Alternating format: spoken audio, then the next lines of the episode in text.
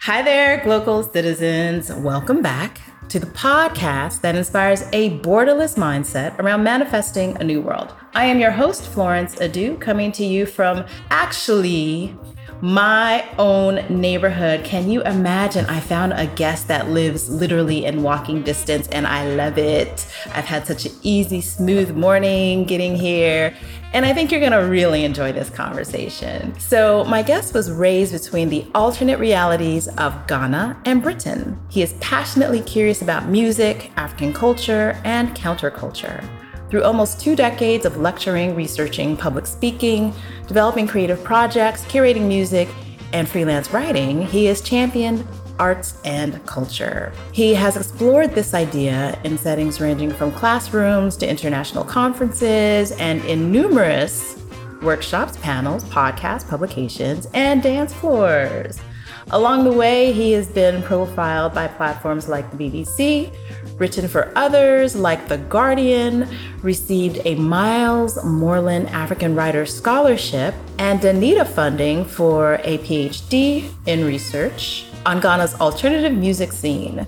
In doing these things, he is creating pathways for young African creatives, cultural practitioners, and journalists to follow.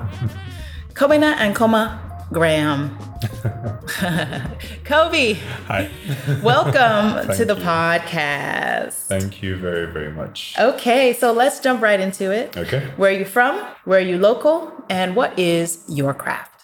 Okay, so I am from technically Koforidua, which is the Oh. capital of the eastern region of Ghana. Mm-hmm. And that's because I'm Akan mm-hmm. and we are matrilineal people. Mm-hmm. And so I come from where my mother is from. Mm-hmm. But in terms of where they said, it, it ain't where you're from, it's where you're at.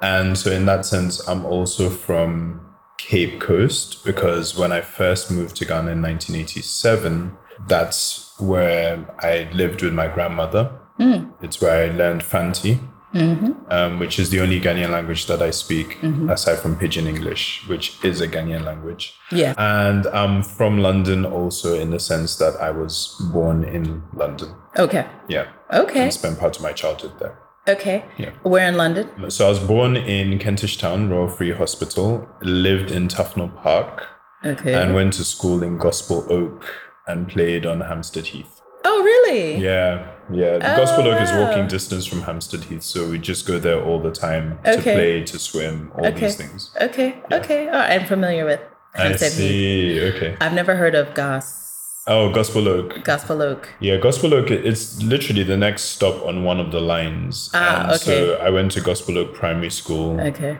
before moving to Ghana and finishing primary school in University Primary Cape Coast.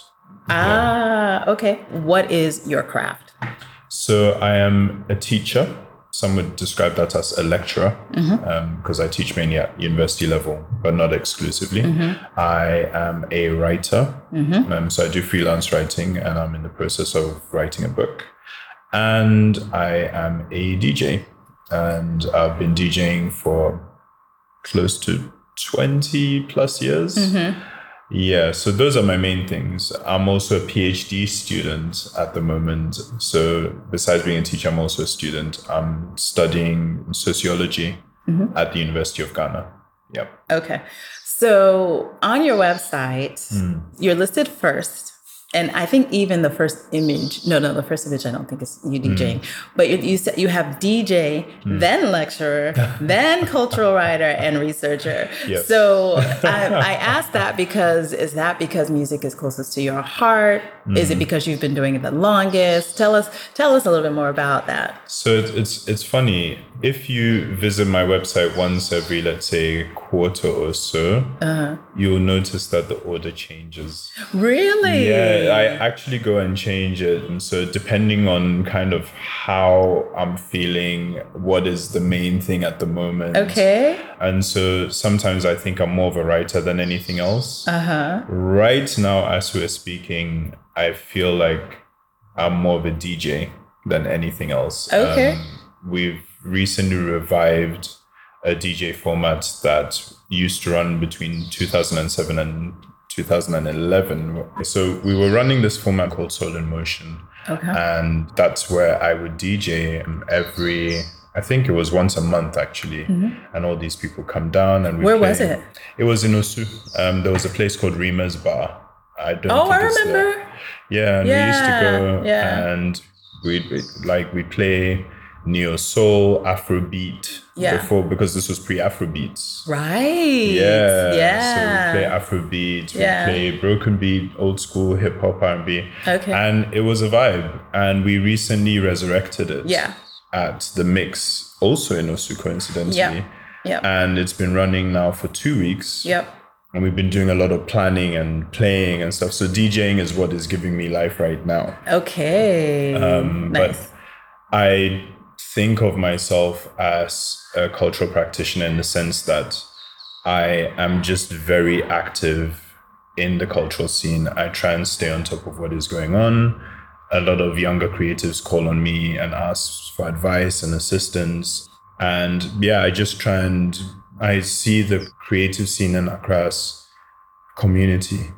And so hmm. I try as much as I can to be of service. Mm-hmm, yeah. Mm-hmm. Interesting you say that. Number one, because what you didn't add is actor.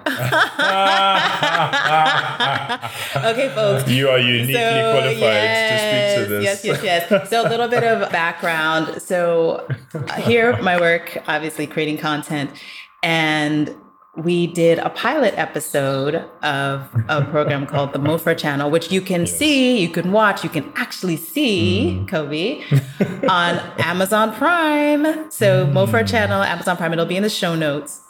And he was uh, a father Yes. Uh, that was to our, our sci-fi eco eco Yeah. superhero. Yes, Yeah. yes. yeah, yeah, that was some fun. yes, that's the, the I, I mean, aside from school plays, that's the only Yeah. acting experience I have. And that was that was really it was a lot of fun. I remember getting to understand how many reshoots Yes. that actors had. So it's like say this line, okay, say it again, say it in this way. Yeah. And then going to the different places. that we- yeah, it was, Locations, it was that was a lot of fun actually. Yeah. Very unique. And I think I have actually put that on my website. Oh, really? Yeah, Oh, yeah. good. I've- I, I, I think, um, of course, I don't have an extensive acting repertoire, but um, yeah, But it's listed. It's there. Okay, It's good. there. Okay, good. So, Mofra Channel, folks, you can see not a cameo. He is one of the lead characters. Yes. Exactly. Okay, so acting Mm. and and so creative culture is Mm-hmm. Yes. is what what's giving you life generally. Yeah. And so from being a DJ, moving back, being a DJ, mean, Mm-hmm. Yeah. and so I'm thinking that probably wasn't your primary occupation No. when you first came back. So I think this is a good time to ask why the where. So Mm-hmm. Okay. how did you come to be living and working and playing back here in Ghana? Okay. So I was born in the UK and stayed there until I was around 8 Then went to Cape Coast. Mm-hmm. Okay. Lived with my grandmother. So I, I finished primary school there and most of secondary school. And then I went back to the UK um, when I was maybe 17. Okay. And So is that what's that like O levels time? And so I'd finished O levels, Okay. went back and did A levels. A levels there? Okay. And then I did a first degree and a second degree. Mm-hmm. Now, around the time that I finished, I think it was maybe my first degree. Okay. Actually, no, around the time I finished my second degree, 9 11 happened. And the world kind of just shrunk in a sense Yeah. um, in terms of opportunities. I remember qualifying and um, just not finding work. So that was happening. And my father, my parents divorced when I was quite young, and he moved to Ghana and never went back. Okay. And so for years, my father would tell me, nothing will happen for you in the UK. You have to hmm. come home. Oh, okay. Um, so there was that. And then when I was in secondary school here, my father had other kids. Mm-hmm. So these were my younger siblings. Mm-hmm. And by the time I came back, they were a bit older. They were teenagers. Right. You could stuff like relate. yeah. And mm-hmm. like I'd come for holidays and we just really bond. And I'm a firstborn. oh, okay. And so I felt very responsible and I felt like they needed me. Mm-hmm. And so there were kind of push factors and then pull factors. okay. But yeah, so the job situation kind of pushed me away from there. It's one of the things. But then another thing that pushed me away from there was the UK was just a very dark place at the time. I feel like knife crime was on the up, the killing of Damilola Taylor, mm-hmm. Stephen Lawrence before that, mm-hmm. The rise of like racism and the right wing. These Yeah. were all things that were happening at the time. And Right. I had started to think about things like where I wanted to live, where I wanted to have family, Yeah. that kind of thing. And so all these things came together, a perfect storm, and I got an opportunity, an internship that brought me here, and I used that as a test. So I was here. It was supposed to be three months. It ended up being four months, mm-hmm. and afterwards I went back to the UK and I packed my things and I moved. Okay. And 17 years later, I'm still here.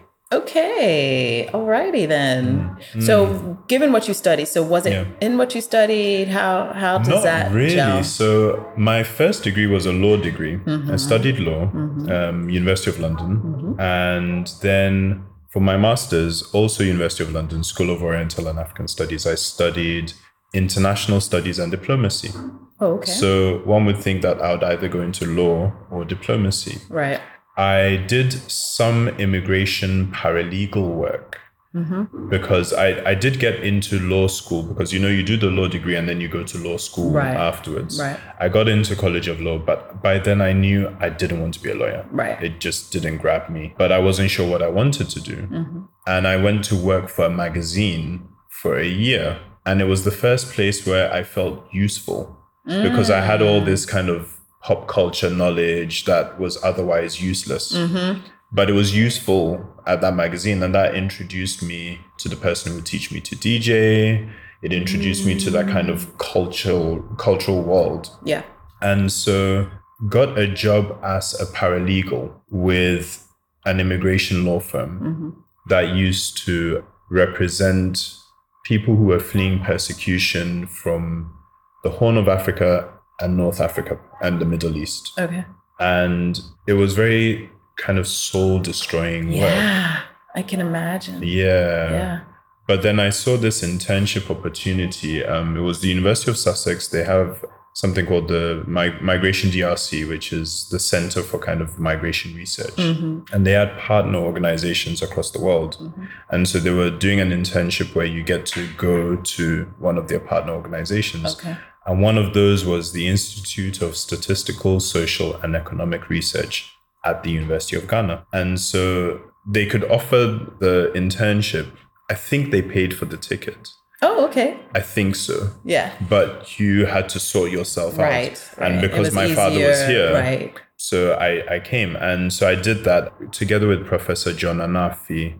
I designed this questionnaire around refugees from Liberia Hmm. who were in the Buduburam camp in here in Accra Yeah. on the outskirts. Yeah. And That's the one on the way to Winneba. Yes, Yeah. Mm-hmm. exactly. And so the idea was we were doing research to find out how Ghanaian residents and Liberian residents in Buduburam were getting along. Mm. Yeah, and so it was my first time doing that kind of research. Mm-hmm. I got to supervise a team of can't remember how many, but there were so many researchers. Right. Because you were go- engaging. Exactly. Right. And so we all hit the field. So I got to design the questionnaire, everything. Yeah. We hit the field, we interviewed all these people, and then we generated a paper Mm. um, that I actually got All to. in four months? yeah. Okay. Yeah. That's and impressive. um, and um, I actually went to present the paper at the International Association of Forced Migration Studies conference in Canada. Ah. Yeah, so it was great. It was Yeah. a really cool opportunity. Professor Nafi was really helpful. He he was the one I had actually returned to the UK Mm-hmm. after the four months, and he called me and said, "So there's the opportunity to give a talk on the paper.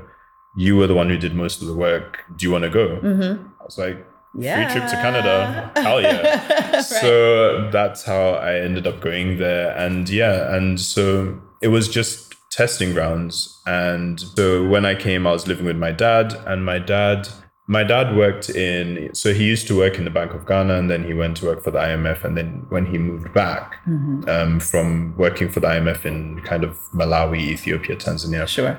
he set up a kind of construction business Oh, okay.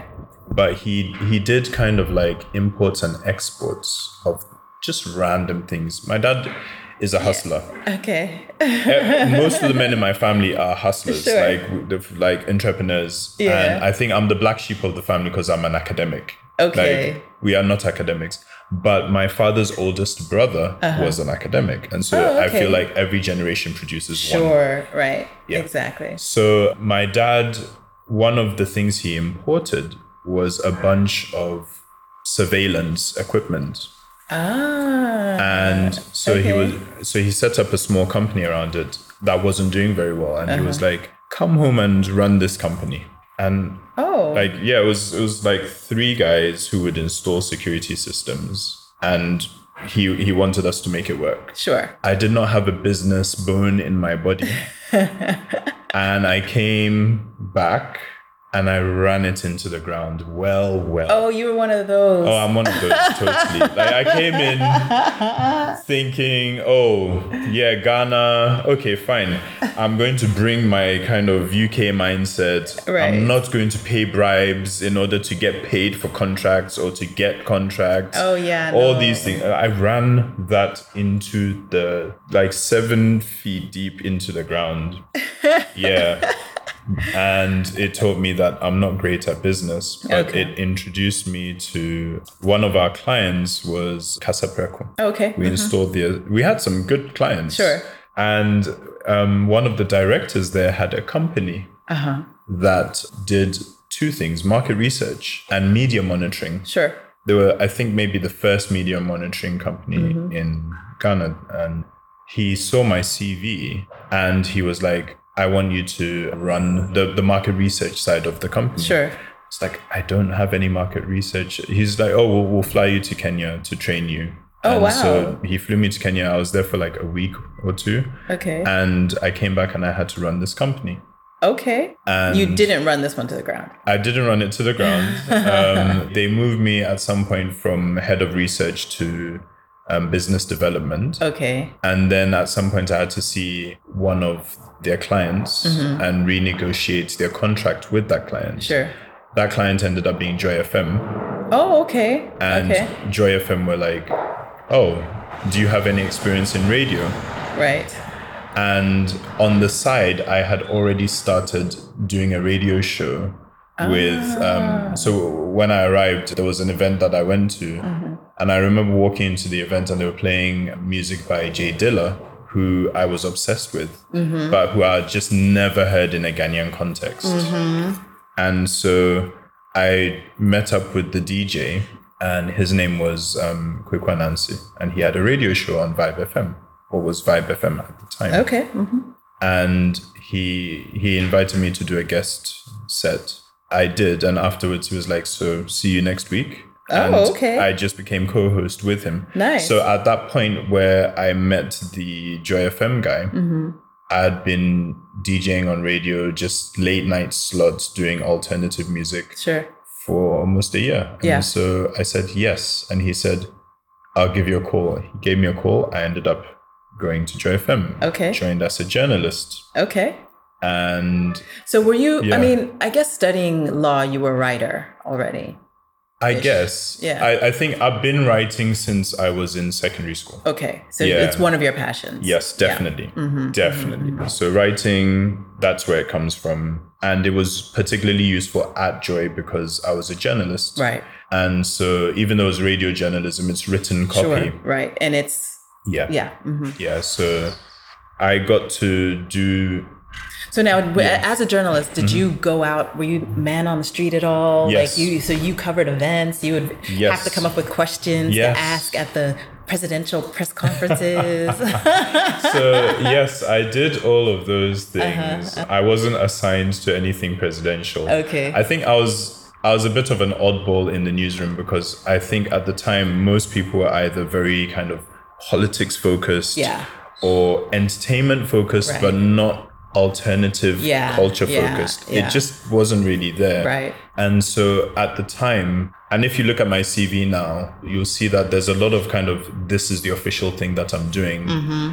But at some point in time, I had to expand my hobbies section because a lot of the things that I do, that's Related. where it goes. Right. And so I no longer call it hobbies. I, I one day did an exercise where I said, let me do selected cultural and creative activities that I get hmm. up to. Mm-hmm, mm-hmm, mm-hmm, and just one liners, I filled up an A4 sheet real quick. Mm, and I realized that I have to put that in my CV because I spend a lot of time on that. While I was at Joy, the person I was dating at the time, who dated like separate, but we remain business partners. Sure.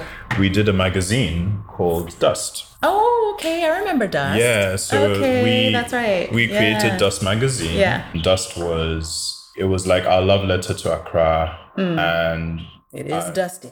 yes, the idea the idea was actually what what name could we come up with that was representative, that was inclusive, Mm-hmm. and we thought of Dust because. It's the common denominator. Uh, we used to say you'd find it everywhere from the bottom of a poor person's feet Mm. to the top shelf in the penthouse suite. There's dust everywhere. Mm-hmm. And so it was us just curating Accra at a time where Accra was not the Accra that it is now. Absolutely not. Yeah. And so there were a number of people who were doing cultural events, but like, we didn't used to compete with each other. It, we would all go to each other's events because it was like Yeah. one event every Yeah. month or two Right.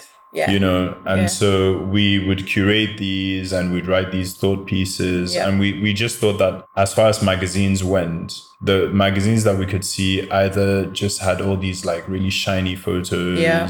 Like at events ovation, uh-huh, basically. Yeah. or so they were really well designed but there wasn't really any kind of like substance Subs- yeah. hmm or they were like these think piece heavy magazines but they were just so poorly designed mm-hmm. and we are just mm-hmm. like no we can do both mm-hmm.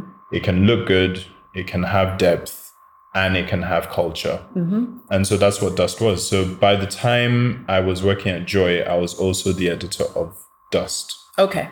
Got it. yeah.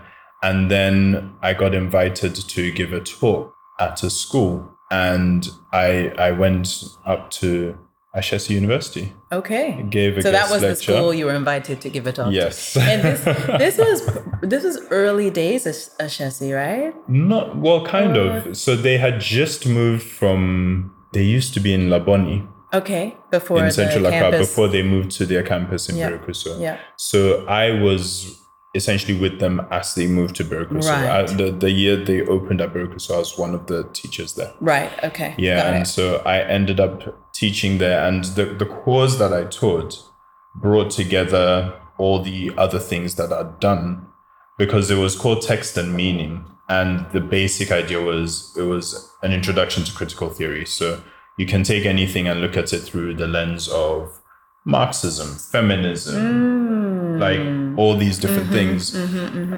And so that's what I would teach. And so we would take any text Yeah. could be a textbook it could be literature it could be Mm-hmm. poems it could be an advert a Sure. music video Sure. song lyrics and it was our job to teach students how to read between the lines So did you come up with that concept yourself? no no Okay. This was that was a so course part of their philo- philosophical, I guess, plan for yes definitely because Okay. ashesi has it's inspired by the liberal arts format Right. so even though the degrees that are offered there aren't liberal arts Mm-hmm. in the sense that they're kind of science and business Sure. Mm-hmm. and management and engineering every student who is there has the benefit of this education where they get to study some afrikaners they all learn about communication and they Mm-hmm. Yeah. all learn critical thinking and they all do a service project Yes, too, exactly. which is also yeah. Exactly. Yeah. Mhm. Yeah, and so I was part of the team who were responsible for teaching those subjects. Okay. Yeah, so I would teach text and meaning, that particular course. I would Mm-hmm. teach written and oral communication. Okay. And then I ended up teaching a number of humanities courses, African philosophical thought, which is my Mm. favorite thing to teach Mm-hmm, because there's it's it's the course that students call me years after the fact Yeah. to thank me for to date Right. because there's some there's something that comes alive in in an African student when you teach them that not only were their ancestors not idiots, but there's a line of black thinking that goes from African tradition all the way into Pan-Africanism, all the way into the freedom struggle and the US civil rights movement, Right. all the way up to Afrofuturism and Afropolitanism and all of these things. And we we yeah. look at it as one continuous thing. It was awesome. Yeah. So I can imagine that Mm. it was an awesome. So where is that course now, if it even exists? And tell us some of the, your favorite readings from that course. Okay, so Mm. I don't think Ashesi offer it anymore. I, I was at Ashesi for about eight years. Okay. And then I moved to Webster University. Okay. um, in East Legon. Mm-hmm. And Webster have something called um, the Cornerstone Seminar that's compulsory for all first year students. Mm. Okay. And so I teach this as part of that. So I do Oh, an okay. introduction. Okay. I call it Introduction to African Social Thought. Sure. Introduction to African Social Theory, but it's it's basically a combination of social theory, history, African philosophy, all of these things. Mm-hmm. And some of my favorite readings, let's see, um, I would say a speech by Malcolm X that they had to read on Pan Africanism, Mm. for example, as part of that. Mm-hmm. The, and what we would do is we would combine. So it wouldn't just be readings, but it would also be viewings. Ah, Every okay. week they have to watch a documentary, and then there are readings that they also have to do. Sure. Okay, so one book Mm-hmm. that we used for this course was Homegoing Mm. by Yaa Gyasi, Mm-hmm, which is a really interesting book that it basically traces two sisters, one of whom stays on the African continent, and the other, she's married to a colonizer. And so her children end up in the new world of the West Yeah. whereas the other sister, her children stay on the continent. And so this plot device allows her, allows Yaa Gyasi to explore Both sides. both sides. Yeah. Yeah, and so it goes into kind of the African American experience and the African experience.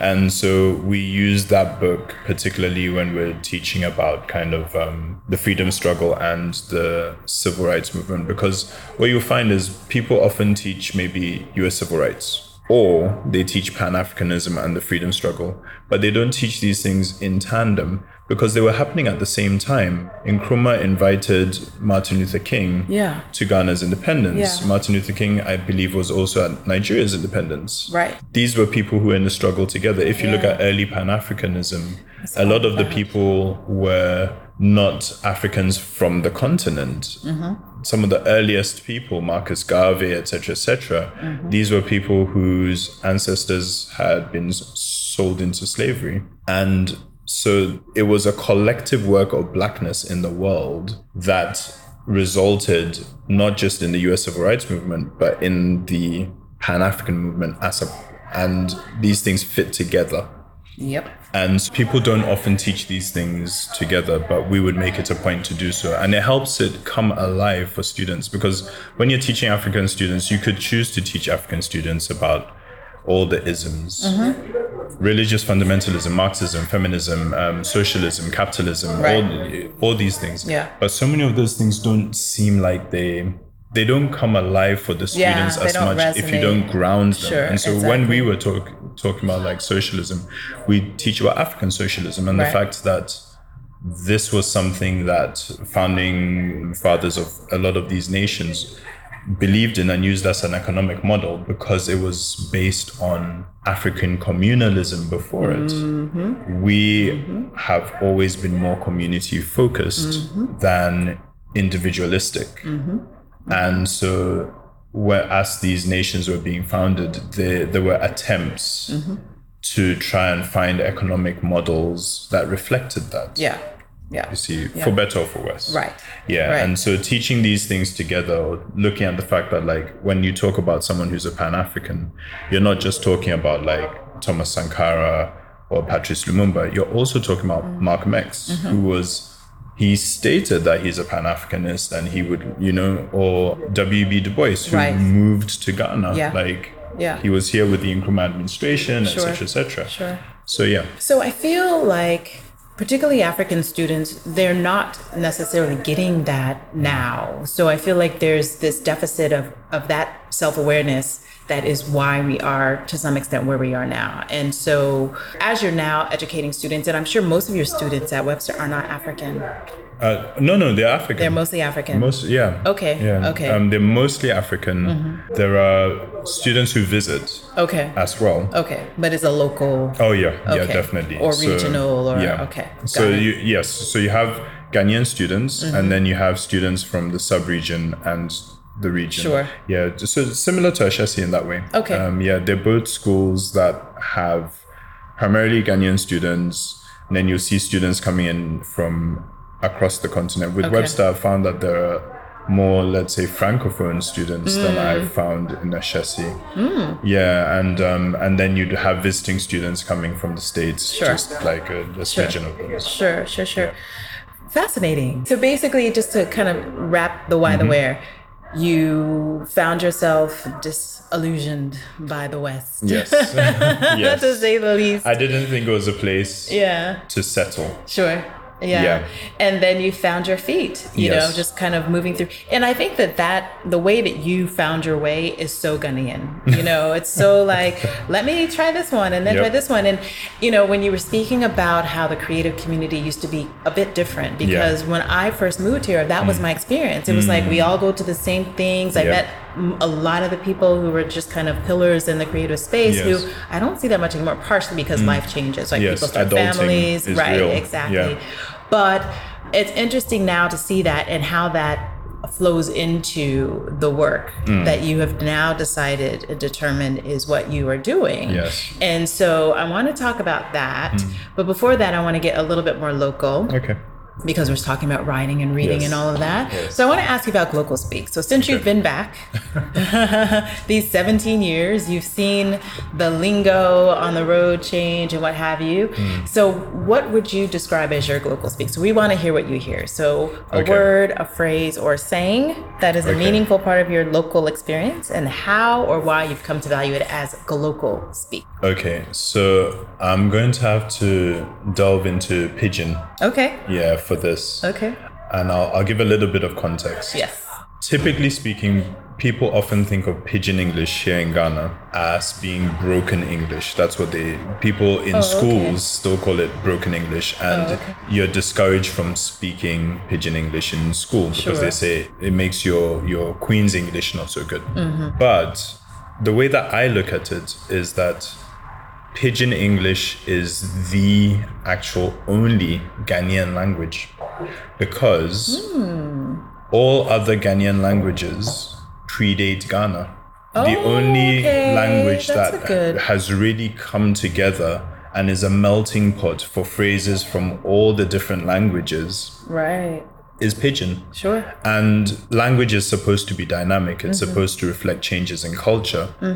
But what words has Ghana contributed to the English language? The English language has new words added every year. Right now, if you're playing Scrabble, you could drop bootylicious and win. It's an actual word. Mm, Bling has mm-hmm. been officially added to every year. There are new words that Sure. they add. Selfie. Sure. Um, et cetera, et cetera, right, every right, year. Right, right, right. How many of those words have been introduced by Ghana? Not question. many. But if you listen to Pidgin English, Mm-hmm. you will find that Pidgin English is dynamic and changing all the time. And it's the lingua franca of like many of the secondary schools, particularly the boys' schools, but Yeah. increasingly the girls' schools as well. right. But what is happening is so I'm 45, this year I'll be 46. I have younger siblings who are a decade younger than me.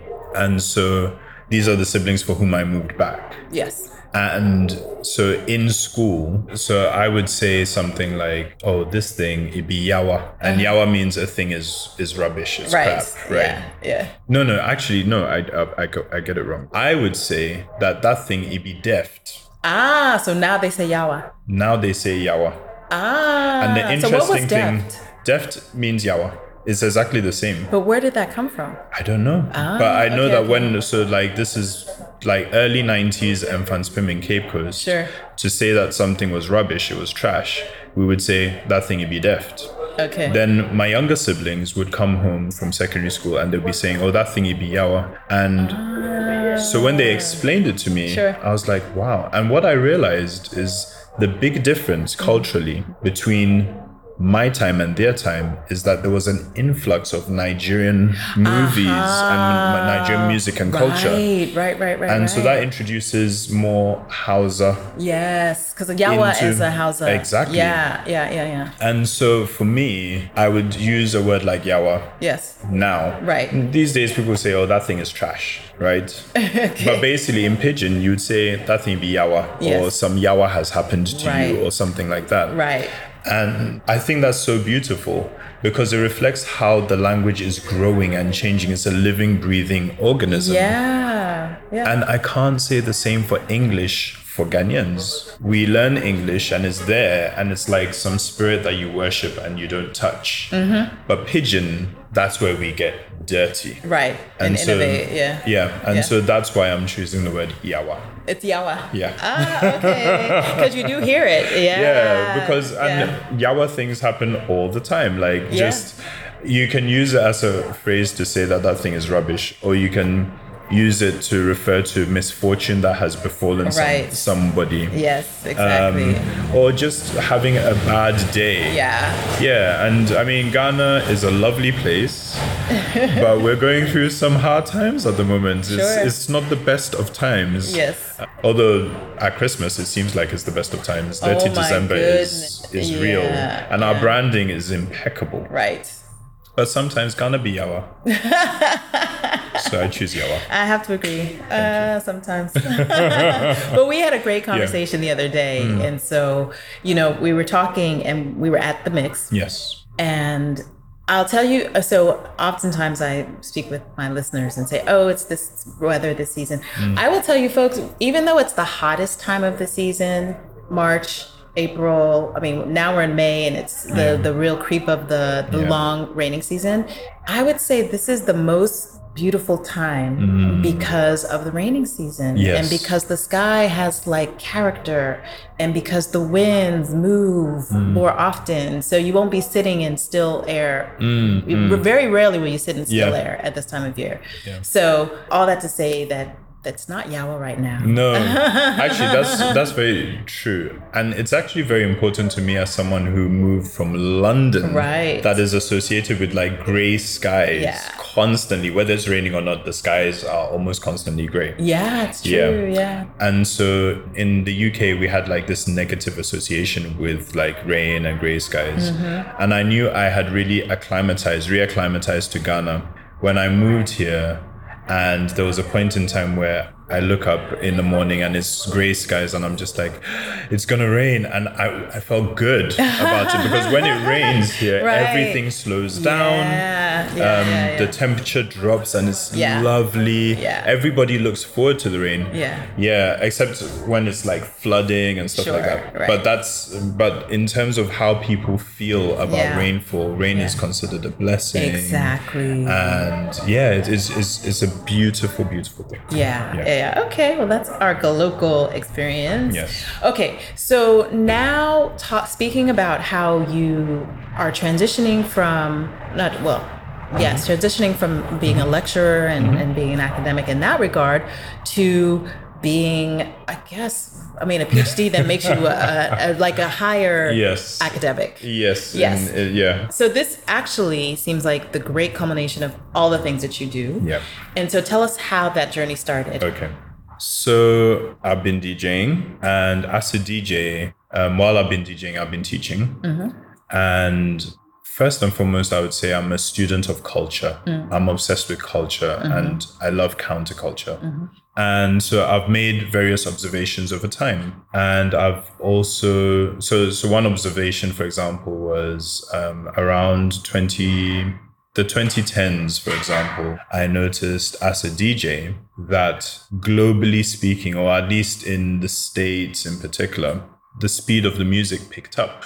Oh, And like so- the, the speed meaning beats per minute. beats, yeah. So, for example, you'd have something like Usher would be singing nice and slow and confessions, and these are all moving at a very sedate pace. Sure. But then around the time that Black Eyed Peas dropped um, "I've Got a Feeling" and everybody was being produced by David Guetta, Right. all of a sudden American R and B started to sound very uns uns, very Yeah, uns, dancey. uns, very Yeah, dancey. yeah. DJ's got me falling in love again. Oh my gosh, these were songs which Yeah. were very kind of like thumping, yeah. right? And so in Ghana, the music also moved up, Mm, and we mm-hmm. had Azonto. right. So Azonto music was almost like our dance music and it moved at that Yeah. speed. And so these are the kinds of things that I observe as a DJ Mm-hmm. that I don't necessarily see a lot of people writing about. Mm, Um, but I would just make these observations, sometimes put it in a magazine, on my blog, write for somebody, that kind of Mm-hmm. My mother, my late mother, had been on my case to do a PhD for years because she's an African mother Yeah. you can do a PhD, do a PhD. And so, but I ran away from doing a PhD for a long time because I didn't think I needed it. Yeah. Because the other thing was that, like I said, I'm active in the cultural scene. sure. And so it means that I have a lot of contacts in the cultural scene. It means that there are things that I've taken part in and helped kind of co found and stuff like that. So I have a lot of observations about the scene generally. Mhm. And so as I was at Ashesi, there was an opportunity that was brought to my attention, which was that the Copenhagen Business School in Denmark Mhm. had partnered with the University of Ghana Business School Mhm. to do research on cultural and creative industries in Ghana because that research, for the most part, doesn't exist. There is a dearth of research on creativity in Africa. Sure. If you look up creative and cultural industries, most of the writing is focused on the West. Okay. And you might find writing to do with, let's say, Nigeria, Sure. Nollywood, and Afrobeats. Maybe South Africa. Maybe South Maybe. Africa, but not much for the rest of the continent at all. Okay. And it's important information. I once went to a talk where the former deputy minister for culture was asked the question, What does it look like in a cabinet meeting when you talk about culture? Mm. And she made the point that, like, we don't have the stats, we don't have the research, we don't even have the legal instrument. And so she can rely on it's usually tourism and culture. And so there's a legal instrument for tourism, Mhm. but there wasn't a legal instrument for culture and art, the arts. And so, and there's no research. And so, in a room full of competing interests, lands, the foreign ministry, etc., etc., they're not going to take you very seriously. Right. So this Right. is important research that's needed. And so Copenhagen Business School and University of Ghana joined forces and said and secured funding from Danida mm-hmm. in Denmark mm-hmm. to do this research. And so they're looking at film, they're looking at music, they're looking at fashion and the visual arts. Mm-hmm. And you have postdoctoral students who are working on various projects. Then you have PhD students. They were going to fund four PhD students. Got And it. So I applied under the sociology department um, because it wasn't just a business school, performing arts, and sociology at Legon. Got it. And so I am looking at Ghana's alternative music scene. Mhm. And because I'm looking at it from a sociological perspective, I'm looking at the relationship essentially between music and society. So, how are these artists within the alternative music scene? How do they think of themselves as being in community with this idea of Ghana? Yeah. Ghana as an idea. People talk about the American dream. The Ghanaian dream is 60 years old. Yeah. We've only been Yeah. around, so we are still defining it. Sure. So, what does the alternative scene say about Ghana? hmm When you think about music scenes, for example, you have the mainstream often, and then you have the alternative scene. And the alternative scene tends to be a little, a bit less guided by trends and popularity. Mm-hmm. And it's more about freedom mm-hmm. and expression and freedom to create. And so the sounds tend to be a, a bit more experimental, mm-hmm. or the lyrics tend to be braver. You see, you have that freedom And there's activism oftentimes. there's act exactly and so i'm interested in that because where there's activism that suggests a care for society hmm you see Right, yeah. so i'm looking at that relationship between music and society between music and identity Yeah. So, so thinking about education, because Mm-hmm. you know, in Western world, there is definitely, and, and I imagine the outgrowth of this is that there will be a greater emphasis on music education Mm. or different kinds of arts education, which we really don't have a really strong foundation for Yeah. any longer. Anymore. right in in public school education so as you're doing research and, and speaking with the community Mm-hmm. how did they even come to be these creatives because Mm-hmm. we all know that it's not necessarily very encouraged to No. go outside of the box Yeah. they're not going to make any money and so what are some of the influences Mm-hmm. that these people are experiencing is it western mostly is Mm-hmm. it in their communities and then how did they learn Mm-hmm. these crafts So I'm at the point where I'm starting the Okay. research now. So, Okay. um, but I've done a lot of kind of just reading of the literature, and then Sure. of course I have my community who I Yeah. follow and speak with all the time, etc.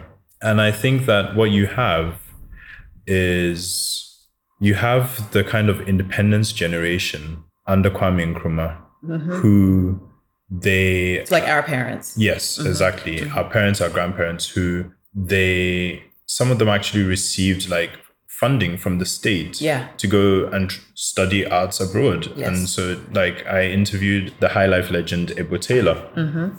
And he talked about I getting some funding to go and study the guitar. You know, so there was state funding available even for the arts, and Mm. Right. the arts was considered Right. important. So basically, they were recognizing the need and then getting people to train to come back. Exactly. Got it. Mm-hmm. So and or just encouraging. So I mean, whenever Nkrumah would travel, he would go with a, a, a high life band. So it would be like E.T. Mensah and the Tempos or something. Mm-hmm. Yeah. Mm-hmm. would take part in state functions, and it was only in the 1970s that. Under all the military juntas and stuff, that kind of creativity was suppressed. Mm-hmm. Yeah. There was literal taxes on like vinyl, importing vinyl. And there was no more nightlife because there were curfews and right. stuff like this. So a lot of people either went abroad or they they stayed, but they went into the villages or into the church. And so you find live music culture in Mm-hmm. Right, Ghanaian into churches is church, very yeah. vibrant. That's where it comes from. And so now in like in the 1990s, you have this kind of okay, Ghana becomes a republic again. Mm-hmm. So it's the fourth republic. You have a constitution now and democracy, etc. Mm-hmm. And the way you have to look at it is that somebody who is in their early 30s now in Ghana, all they've known is democracy. They've seen, like, f- mm. ever since the 1992 constitution, Sure. they've seen one party pass power to another party, back to another party, back to another party, successive mm-hmm. president, like elections, elections, elections. Mm-hmm. So the fear from that time period is gone. Right. And so now you have the rise again of a live music scene, Right. you Yes. see. And so mm-hmm. you do have that live music. Right. And it's coinciding with a sudden global interest in African culture. Sure, sure, sure. You sure, see, sure, which has yeah. Mm-hmm. been gestating this whole time. And so I think people like Ghanaians, we've always been just global. We absorb influences from everywhere. Mm-hmm. You give us hip hop, we'll give you hip life. If you give us trap, we'll give you like trap sounding high life. Mm-hmm. You know, whatever. Now, drill is one of the biggest forms of black music in the world, and all of a sudden you have the Asakaa Boys, um, Black Sherif, and like, and it's very drill influenced Yeah.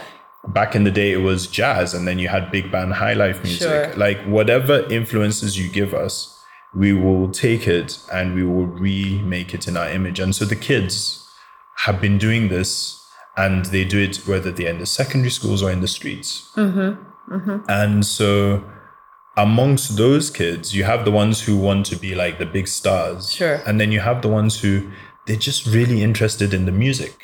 Mm-hmm. They're not really into being popular. They're just creating to create. And so I think that the kind of like alternative scene has emerged from those people who the other thing to realize is what is alternative is constantly changing. When hip life started, It was alternative. it was alternative. Yeah. Yeah. This is something I was told by um, Mensa Ansa, who has been in the game for a really Mm-hmm. Sure. long time. Right. Exactly. Yeah, and so I would say that it's young Ghanaians who are connected to the world, be it through TV, radio, rel- relatives, whatever. Like, it doesn't matter. Like, you go to any kid in the street and they know what the hottest songs are, mm-hmm. you see. And I think they absorb these influences. They're not encouraged by school to express their creativity, but in the spaces in between. So it's like, oh, so out of class, Yeah. Then we get to form a rap group. Sure. We do this. It's the kids. Right. The kids are really creative, and Africa is the continent that has the most young people in the world. Exactly. If we could find a way to make creativity pay Right. for young people, Exactly. we would solve so many problems economically speaking on the continent. Right, right, right. And socially speaking. And socially speaking, and that's the thing. yeah. And one thing that I love right now is that with all this talk about Afrobeats and stuff, Mm-hmm. there's attention not just on Afro. The rest of the world looks at Afrobeats as, oh, okay, young hot African music. yeah. But along with that is being pulled. The alternative artists Mm-hmm. are being pulled along as well. And so, like right now, one of the most successful Ghanaian artists, globally speaking, Mm-hmm. right now is probably Amaarae. Amaarae, you you call her Afrobeats, but she does whatever she wants, mm, musically Mm-hmm. speaking. Mm-hmm, mm-hmm. Nigeria, Tems. Yeah. Everybody talks about Tems. Tems, strictly speaking, is not an Afrobeats artist. Yeah, no, she's just an artist. She's an artist Yeah, and yeah, she she will flirt with any genre. Right. She's always been a lot more experimental. Right, right. She's pulled along. Even if you look at Black Sherif, who I think literally last week won um or earlier this week won Artist of the Year Mm-hmm. Yeah. at the Ghana Music Awards. Yeah. If you listen to his album, it doesn't sound like he's following any trend.